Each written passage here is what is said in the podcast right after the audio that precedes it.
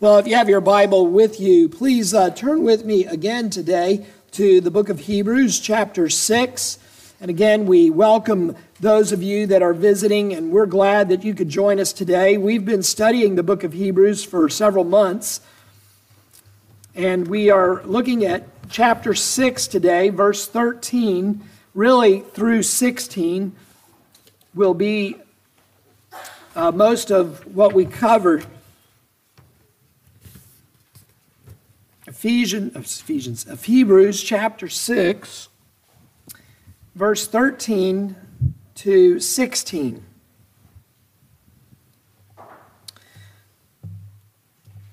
Let's uh, pray together and then we'll read our text. Let's pray. Our gracious Heavenly Father, we pray, Lord, that you would help us. We look to you as our strength, our rock.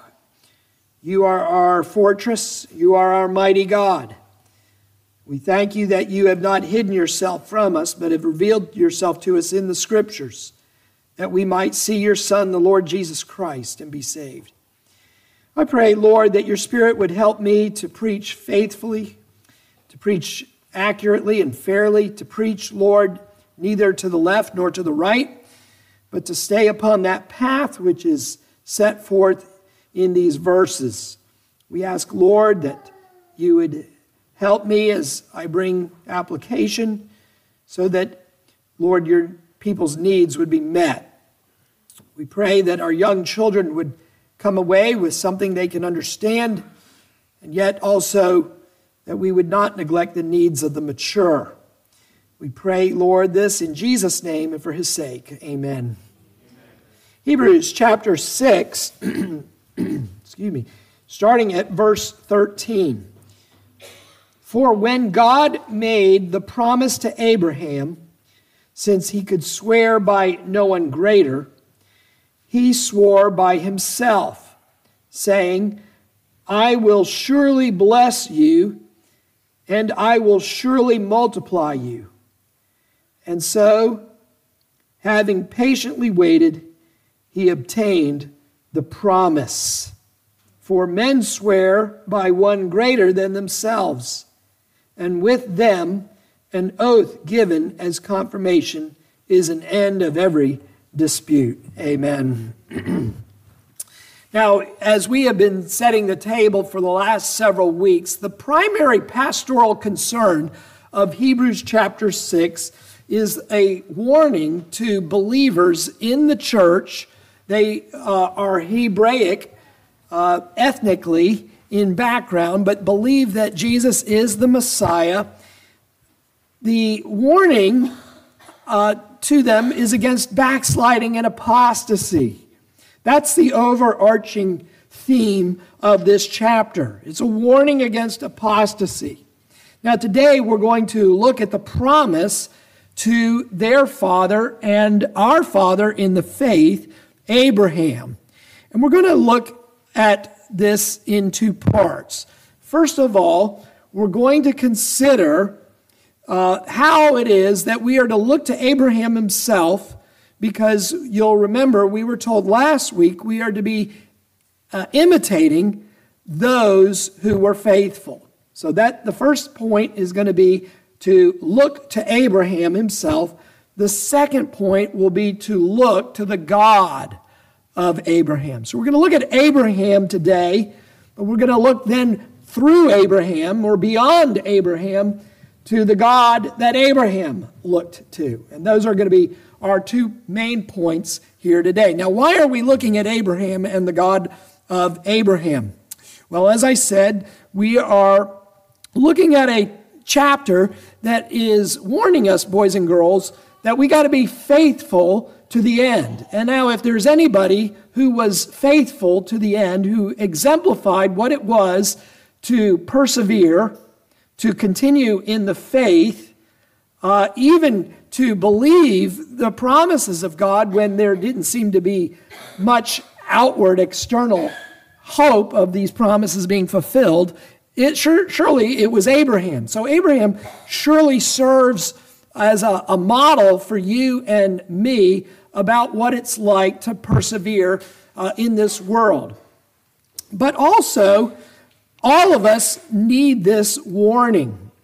Uh, there is a tendency within us to backslide because we are not yet perfected. And so we do need to hear this warning. And you'll remember that for the past couple weeks, we were looking at the two fields the one field that was barren and full of thistles and thorns, and the other field that was fruitful and productive. They both received seed, they both received water from the skies, they both received the nutrients of the ground, they both received the sunshine, and yet one did not produce the needed fruit. And in that example, the author of Hebrews is explaining to us that this same phenomenon takes place spiritually, that those, the seed could be compared to the Word of God that goes out and is nourished by the Spirit of God. And yet, in the lives of some, it produces nothing but barrenness. In the lives of others, it produces needed fruit.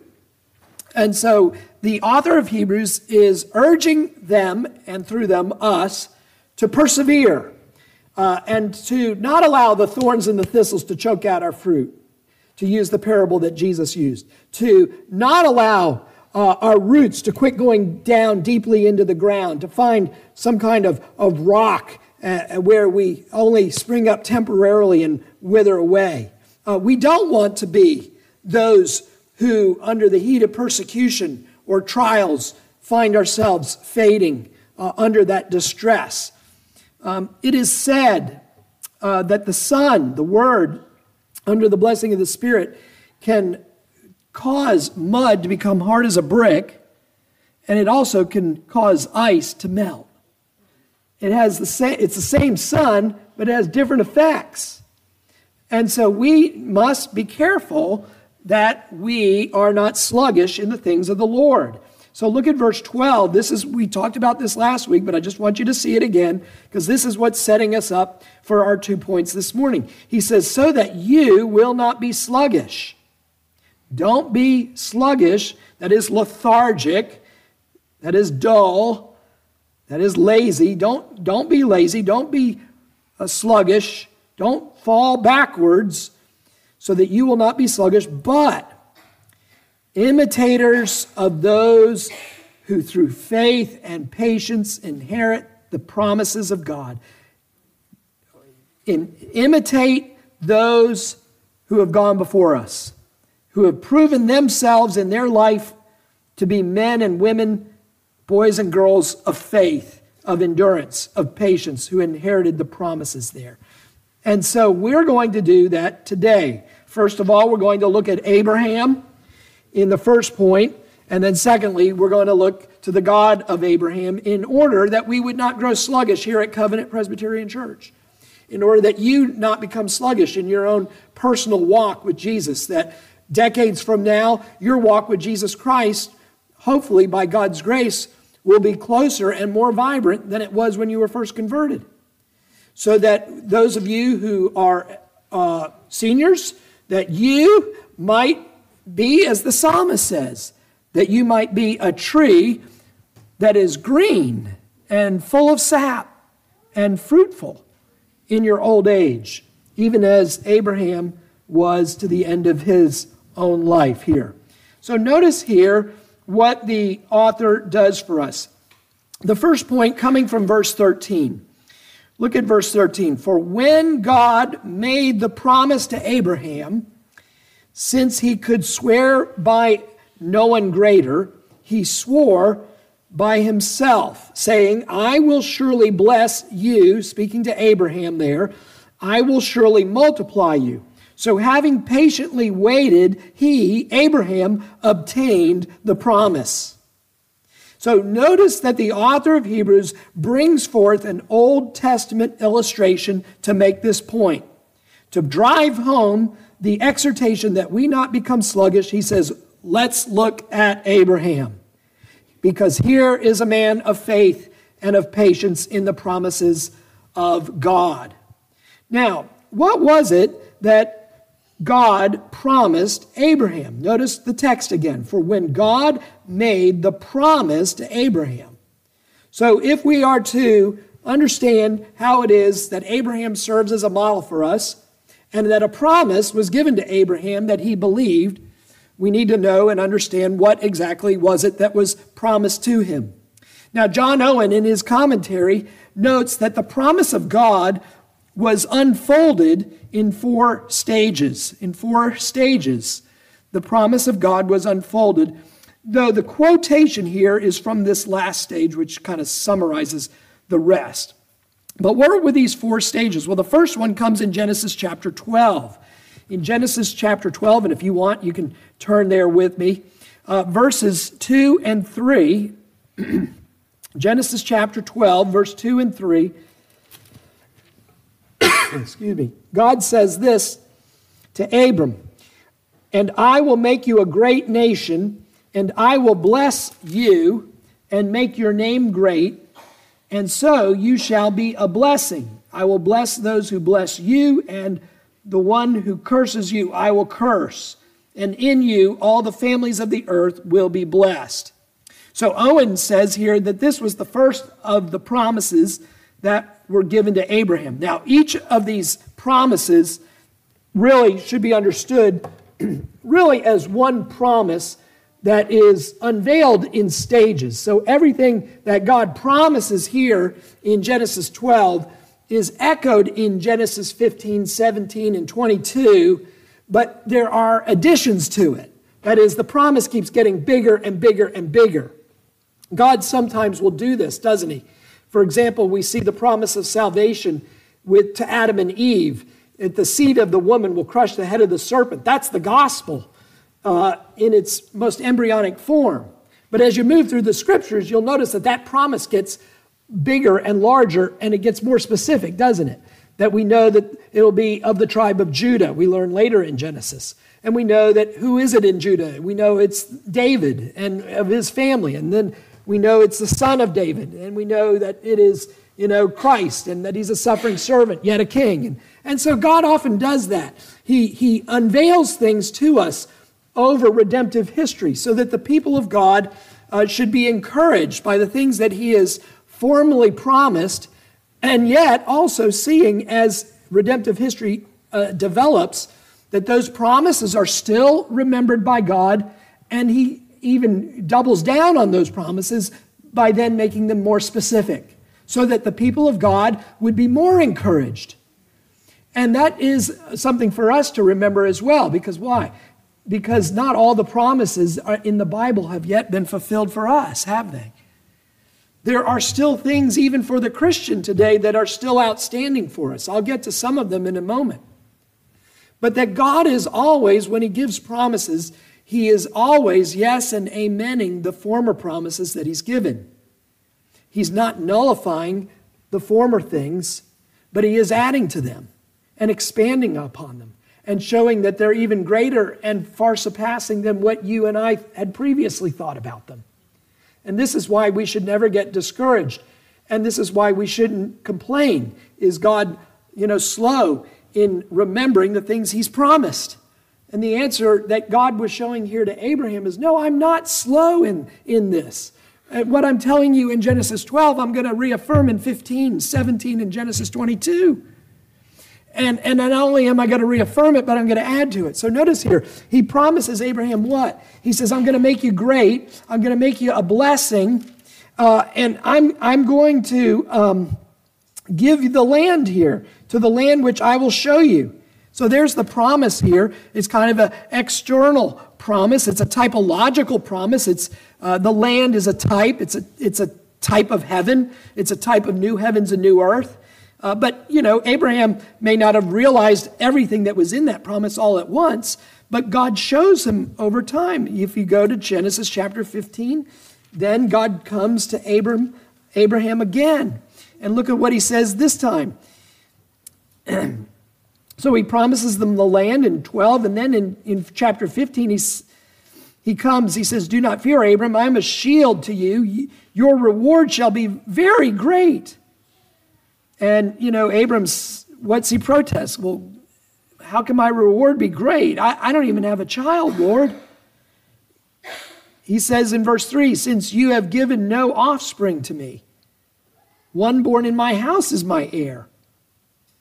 And, and what is what goes on here in verse 4 then behold the word of the lord came to him saying this is god speaking back to abram when abram protests that he's without an inheritance without an heir rather he says this man will not be your heir but one who will come forth from your own body shall be your heir and he took him outside and said now look toward the heavens and count the stars if you are able to count them he said to him, So shall your descendants be. So in Genesis chapter 12, what do we see? The promise, Abraham, is you're getting this land that I've brought you to. This will be for you. Promise number two, Abraham, I haven't forgotten promise number one, but promise number two, I'm adding to promise number one. You are going to have descendants from your own body inhabiting this land. I'm going to add that to you. And then look at Genesis chapter 17. God goes on. Look at the first six verses here. Now, when Abram, Abram was 99 years old, the Lord appeared to Abram and said to him, I am God Almighty. Walk before me and be blameless. I will establish my covenant between me and you. So God is formalizing the promises here in a covenant relationship. I will multiply you exceedingly. Now, don't lose our point here. Why are we going through all this? Because we're supposed to be imitators of Abram. We're supposed to be imitators of Abraham. Abraham's a, a, a wanderer, a pilgrim. He lived in Iraq. And God says, Leave your family and leave your idolatry and follow me and come to this land that I'm bringing you to. And Abraham, you see this land? I'm going to give it to you. Abraham, this is your inheritance. Well, how, what kind of inheritance is this, Lord? I'm childless. All right, I'm going to give you children. I'm going to give you descendants. And now I'm going to formalize it with a covenant between us. As for me, behold, my covenant is with you, and you will be the father of a multitude of nations. Whoa! Wait a minute, this promise just got bigger, didn't it? First it's the land, now it's land and descendants. And now what? I'm, I'm going to be a father of, of many nations. He still doesn't have a child here. Not one according to the promise, at least. He says, um, As for me, my covenant is with you, and you will be a father of a multitude of nations. No longer shall your name be called Abram, but shall be Abraham, the father of many, the father of a multitude of nations. I will make you exceedingly fruitful, and I will make nations, plural, of you. And kings will come forth from you. I will establish my covenant between me and you and your descendants after you throughout their generations for an everlasting covenant to be God to you and to your descendants after you. And then one more. Look at Genesis 22, and then I'm going to make my points. Genesis 22, verses 15 to 18. Genesis 22, verse 15. Then the angel of the Lord, which Owen here believes is Christ pre incarnate, then the angel of the Lord called to Abraham a second time from heaven and said, By myself I have sworn and declares the Lord, because you have done this thing and have not withheld your son, your only son. Now, here's what's being quoted in, in Hebrews 6 here. It's this section here of 22. Indeed, I will greatly bless you. I will greatly multiply your seed as the stars of the heavens and as the sand of the seashore. And your seed shall possess the gate of their enemies. In your seed, all the nations of the earth shall be blessed because you have obeyed my voice. And this came to him because why? Because he was willing to sacrifice his son Isaac. Now, what do we learn from this? We learn, first of all, Abraham had faith in God to fulfill which, humanly speaking, seemed impossible. If, the, if there's anything first that we must learn as we imitate Abraham, it is that Abraham had faith in this God to give him land of which he owned zero, except for a little, you know, later he'll, he'll purchase a, just a wee bit of land so he can bury his dead. Other than that, he's got nothing. He's not a real estate baron. He's got Zippo. I'm going to give you the land. Humanly speaking, that seems impossible. I'm going to give you children, descendants. Humanly speaking, that's impossible. My wife and I are elderly. It's impossible. I'm going to make you a father of many nations. I'm going to double down on the promise that I'm going to give you an heir through Sarah, a child of promise. And through you, Abraham, all the nations are going to be blessed. And then he had the faith when God called him to sacrifice Isaac, the one son of promise. Think about that. This son for whom Abram has been waiting a hundred years and now has come to fruition, God is now telling him, these years later, I want you to sacrifice that son. And God had the faith to obey his word and go up to Mount Moriah and to stretch Isaac over the altar to the point of preparing to slay him. When the Lord says, Stop, Abraham.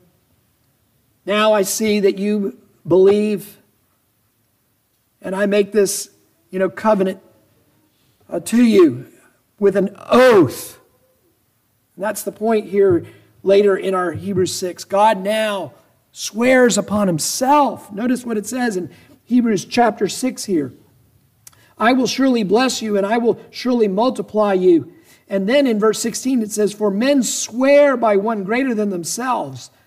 With them an oath is given as confirmation, is an end of every dispute. When, when people can't agree and on something and they have to go to court over it, they, that's why we put them under oath. Verse 17, in the same way, God, desiring even more to show the heirs of the promise the unchangeableness of his purpose, interposed with an oath. God backs up all these promises that he made in Genesis 12, Genesis 15, Genesis 17, and now in, in Genesis 22 with an oath. God swears upon his own being that everything he has said will come to pass. Now you say, how does this translate for us who are on the other side of Christ in the New Testament? Well, we have to realize that these promises given to Abraham find their expression chiefly and fulfillment in Jesus Christ, and to us in Jesus Christ. That is, the promises given to Abraham point us to Christ in that everything which was promised to Abraham finds its fulfillment in Jesus. So, for example, in Genesis 12, when Abram is promised the land, its fulfillment is found in Christ, and with Christ, the land, meaning the whole earth. Remember what Jesus said in the Sermon on the Mount the meek shall inherit Palestine. No, that's not what it says the meek shall inherit the earth. That God is going to bring about the new heavens and the new earth. You know, one of the things that is so distressing to us as Christians as we watch what's going on in the Middle East between those in Gaza and Israel is this that as these two natural children of Abraham, one being of the woman Hagar and the other being ethnic descendants of Sarah, is that they're both missing the point. The point isn't to squabble over the dirt and dust of Israel, the land there. The point is that they're supposed to both be putting, Jew and Gentile, their faith in Jesus Christ to realize the new heavens and the new earth.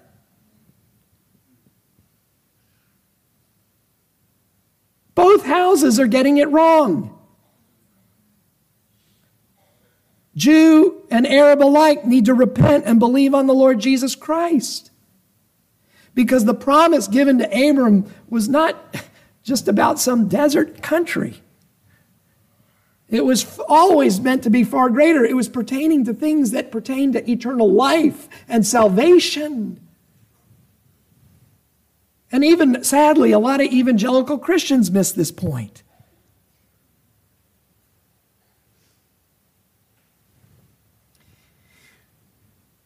In Jesus Christ, we find everything that was being given and promised to Abraham. That the land was always pointing not just to the land, but to the new heavens and new earth when God would do away with sin altogether. We see in Genesis 15 when he promised that Abraham would have many descendants, even though he was uh, childless via Sarah. It was to realize that these children were not just to be natural children, but they were to be the children of Abraham who believe in Jesus Christ. Isn't that what Paul tells us in the book of Galatians? That it is those who have faith in Jesus Christ, the son of David, the son of Abraham, that they are the true children of Abraham. We are sons and daughters of Abraham through faith in Jesus Christ. It is not by ethnicity. The Palestinians and the Jews alike can claim ties to Abraham, they both do.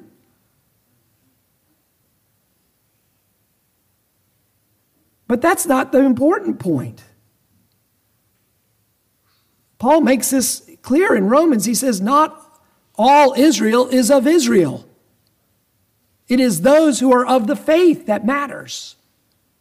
Not those who are Jews in the flesh, not those who in the flesh are the descendants of Hagar.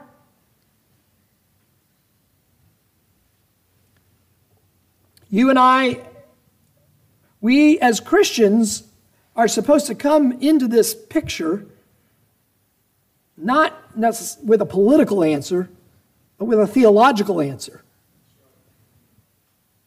that we need to preach Christ and Him crucified. This is why God swore to Abraham that he would fulfill these things. Because God knew that he had already made, he could make a covenant with Abraham because he had already made a covenant within himself in his triune being. That the Father had made a covenant with the Son, and the Son with the Father in the Holy Spirit. That the, the three persons of the Godhead had covenanted together within their own Godhead that the Son would come into the world to save sinners. And therefore, God could promise. Or the angel of the Lord, as, as is here quoted from Genesis 22, which I think Owen probably is right. It is a pre incarnate Christ coming to Abram and saying, I can swear an oath to you on this issue because we've already taken a greater covenant before the foundation of the earth was even established. But there's also another way that we need to look to Abraham and be an imitator of Abraham. And that is, as I said earlier, there are promises given to us in the Bible that have not yet been fulfilled. And in the same way as Abraham had to patiently exercise faith, as a pilgrim, as a wanderer in a fallen world, you and I have to do the same. You say, well, what promises are those? Well, for example, in Romans chapter 11, in verse 25, what do we find? We find the Apostle Paul in Romans 11, 25 and following. He tells us that there will be a future of what he calls the fullness of the Gentiles brought in. That is, the church is supposed to grow to a great, innumerable people. This is how the promise to Abraham and his descendants will be fulfilled.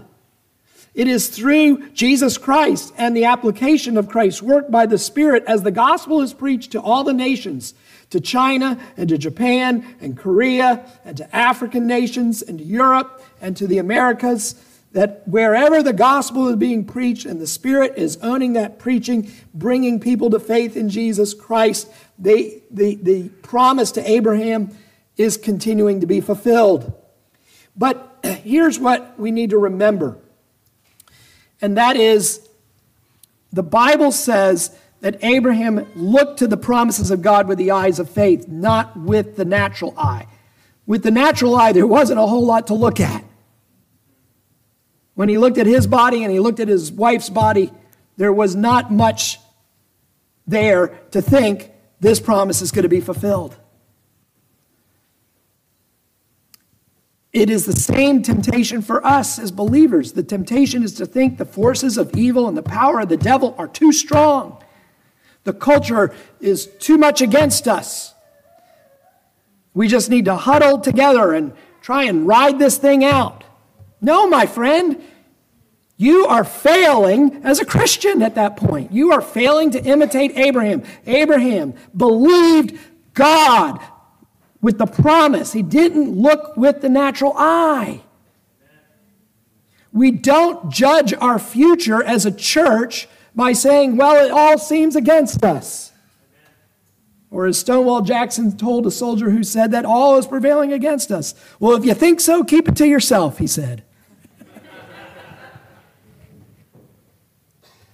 we are to look to what God says in Romans chapter 11, in Psalm 86, in a variety, Isaiah 2, uh, Daniel chapter 7, in a host of various places that says the church is going to grow. We need to believe God and say, I don't know how he's going to do it.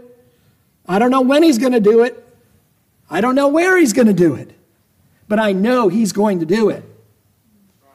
Things may work, look even bleaker by the time you're on your deathbed than they do today a decade, two decades, three decades, five decades from now, things might even look worse for the church.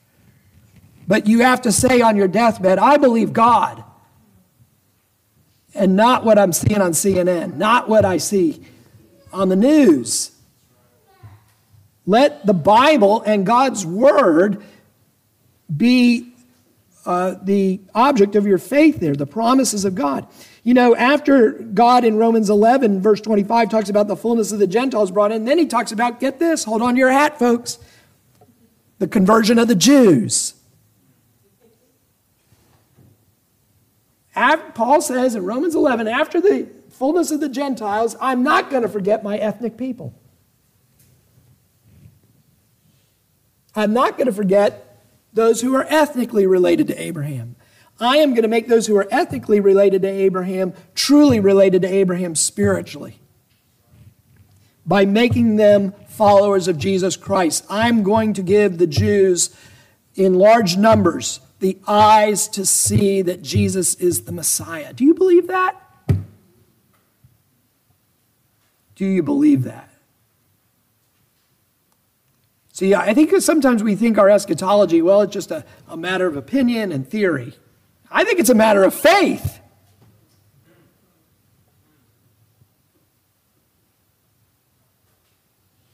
Do you believe the promise of God?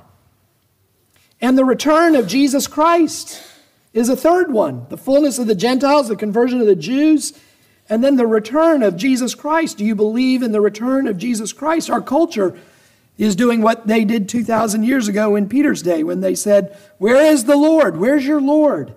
He's been slow in coming. Well, if they thought they, he was slow in coming in, G, in Peter's day, what do they think now, 2,000 years later? Well, there's a lot of people out there say, oh, he's not coming. you you've misunderstood the resurrection and the second coming. You need to start, you need to start making these verses a metaphor of some sort. Because he's not literally coming back, they say. What we have to say with Abraham is, oh, yes, he is coming back. That the Lord Jesus Christ, the Son of God, very God of very God, truly a man, at the right hand of the Father with all power and authority, who is governing all things for his own glory and for the welfare of his growing church, is coming back to make to raise the dead, to judge, between the sheep and the goats and to bring about the new heavens and the new earth. This is what the, the Bible says. And when you think about it, some of the promises that are still outstanding from our perspective are as incredible as the promises that God gave Abraham in his day. Maybe more incredible. You're called to believe those promises. You're called to say, Lord, I don't fully understand but I believe. Help my unbelief, Lord.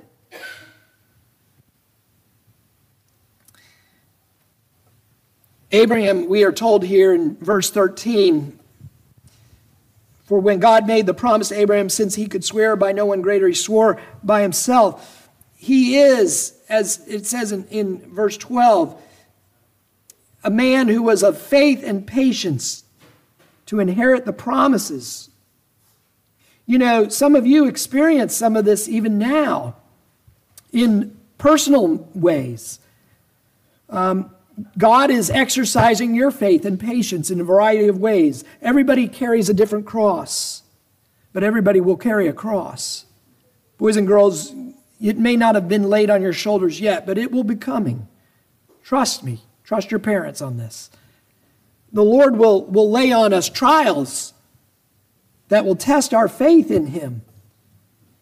Many of you have very legitimate aspirations under the Lord that you are praying for and thus far have not been able to realize, despite your earnest efforts at prayer and doing whatever you think needs to be done uh, at a, um,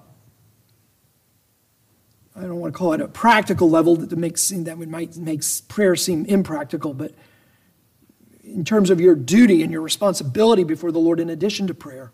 For example, some of you have struggled in your body.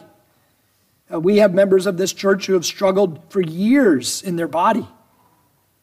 Um, that is the trial that some of you are dealing with. Some of you have struggled in your body for maybe even decades. And you've prayed and you've prayed for healing for various sorts, but it seems slow in coming. How are we as believers to understand this?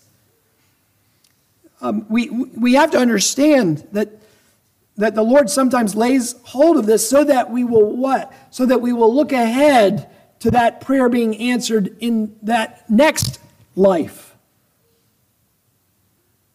That is, even the Apostle Paul, you think about how Paul, I mean, of all men, Paul. Paul laid hands on people, Paul prayed for people, and they were healed.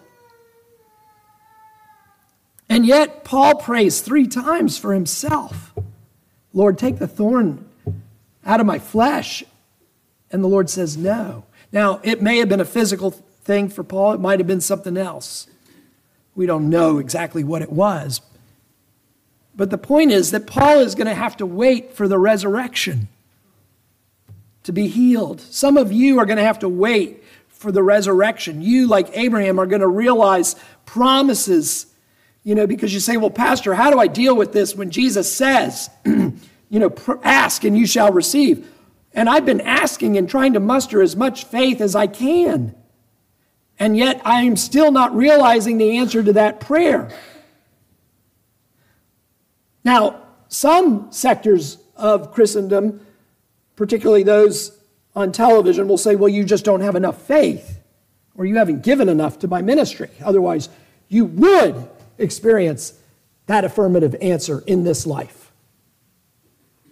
What I am arguing is no, it may be that the answer is no, not yet. That the answer will be yes, but in the resurrection. Maybe you've prayed for a loved one who maybe was dying and maybe even at an earlier age than normative. And you prayed for healing, and you prayed for healing, and you prayed for healing, and the Lord took them. Maybe they were in their 30s, maybe they were in their 40s or 50s and they ended up dying instead of living. Has God fallen short of his promise when you asked in faith, when you prayed? No, I think you, you have to come and say, even as the sisters of Jesus' best friend, Lazarus, had to realize that the Lord may delay to bring glory to himself. And that the answer ultimately isn't no, but yes, in terms of a glorified body that will live forever. Some of you are single, like myself. And you look at Psalm 68, verse 6, and you read, and the psalmist says that God makes a home for the lonely. And you say, Well, Pastor, I'm eating at a table for six every night by myself. How is this to be realized? I'm praying. I'm trying to, quote unquote, get out there, as they say. Listen, it may only be realized in the world to come. And you will look back and you will say that God indeed was faithful. Some of you struggle financially. And you think, Pastor, I'm working as hard as I can. I, I am being as frugal as I know how. I'm trying to cut everywhere I am, and I cannot seem to get ahead. I'm working as hard as any person I know, and we're barely making it every month. And I think we have to look beyond and say, well, John chapter 14, Jesus tells us that in my Father's house are many mansions, and that that is to be realized in the world to come. Some of you are looking for children, and, and you're praying for God to provide. And what, what do we have to say to that? Well, God promises us in Isaiah 56, verse 4 and following, that he who keeps my Sabbaths will have an inheritance that is greater than children. We, somehow we have to believe that. That, that there will be a realization to our prayers and our waiting and our patience that are beyond even what we might have received had the prayer been given to us affirmatively. The answer had been given affirmatively. Some of you are praying for a converted family member, for a family member to be converted. And you're to you will you will go to the grave not seeing them converted. And yet somehow you will look back and you will see how God did answer those prayers. As one Puritan put it, there are no prayers ever wasted on God. Even if the even if the petition uh, is not realized in the way that we were expecting. God will indeed uh, answer our prayers in Jesus Christ. They are yes and amen. And in, in this way, we have to show ourselves. When you think about it, Abraham had very little. I mean, God had blessed him materially, typologically, as a, as a type of new heavens and new earth, but you know, he didn't have the land, he didn't have a son by Sarah for a while. Um, he certainly didn't look like he was on the way to being a father of many nations, and yet he believed God. And what do we say? These promises were realized to Abraham. Do you realize that Abraham is in heaven and that Abraham is seeing the promises that were given to him being fulfilled in ways that Abraham himself never, ever dreamt of? I don't think Abraham, maybe he did, but I don't think Abraham ever knew of people called Japanese who were going to be his sons and daughters or people, you know, way down in South Africa or South America who were going to be his children. Do you think that was in his mind at the time? I don't know. I think God has fulfilled things well beyond. Do you think that Abraham believed that from him and Sarah would, become, would come the Son of God in human flesh? That Jesus' humanity would come from him, that surely had to be far beyond anything that Abraham could ask or imagine or comprehend. And so it is with us. God will do greater things. Well, I have a second point, but I don't have the time for it. So we'll save that for later.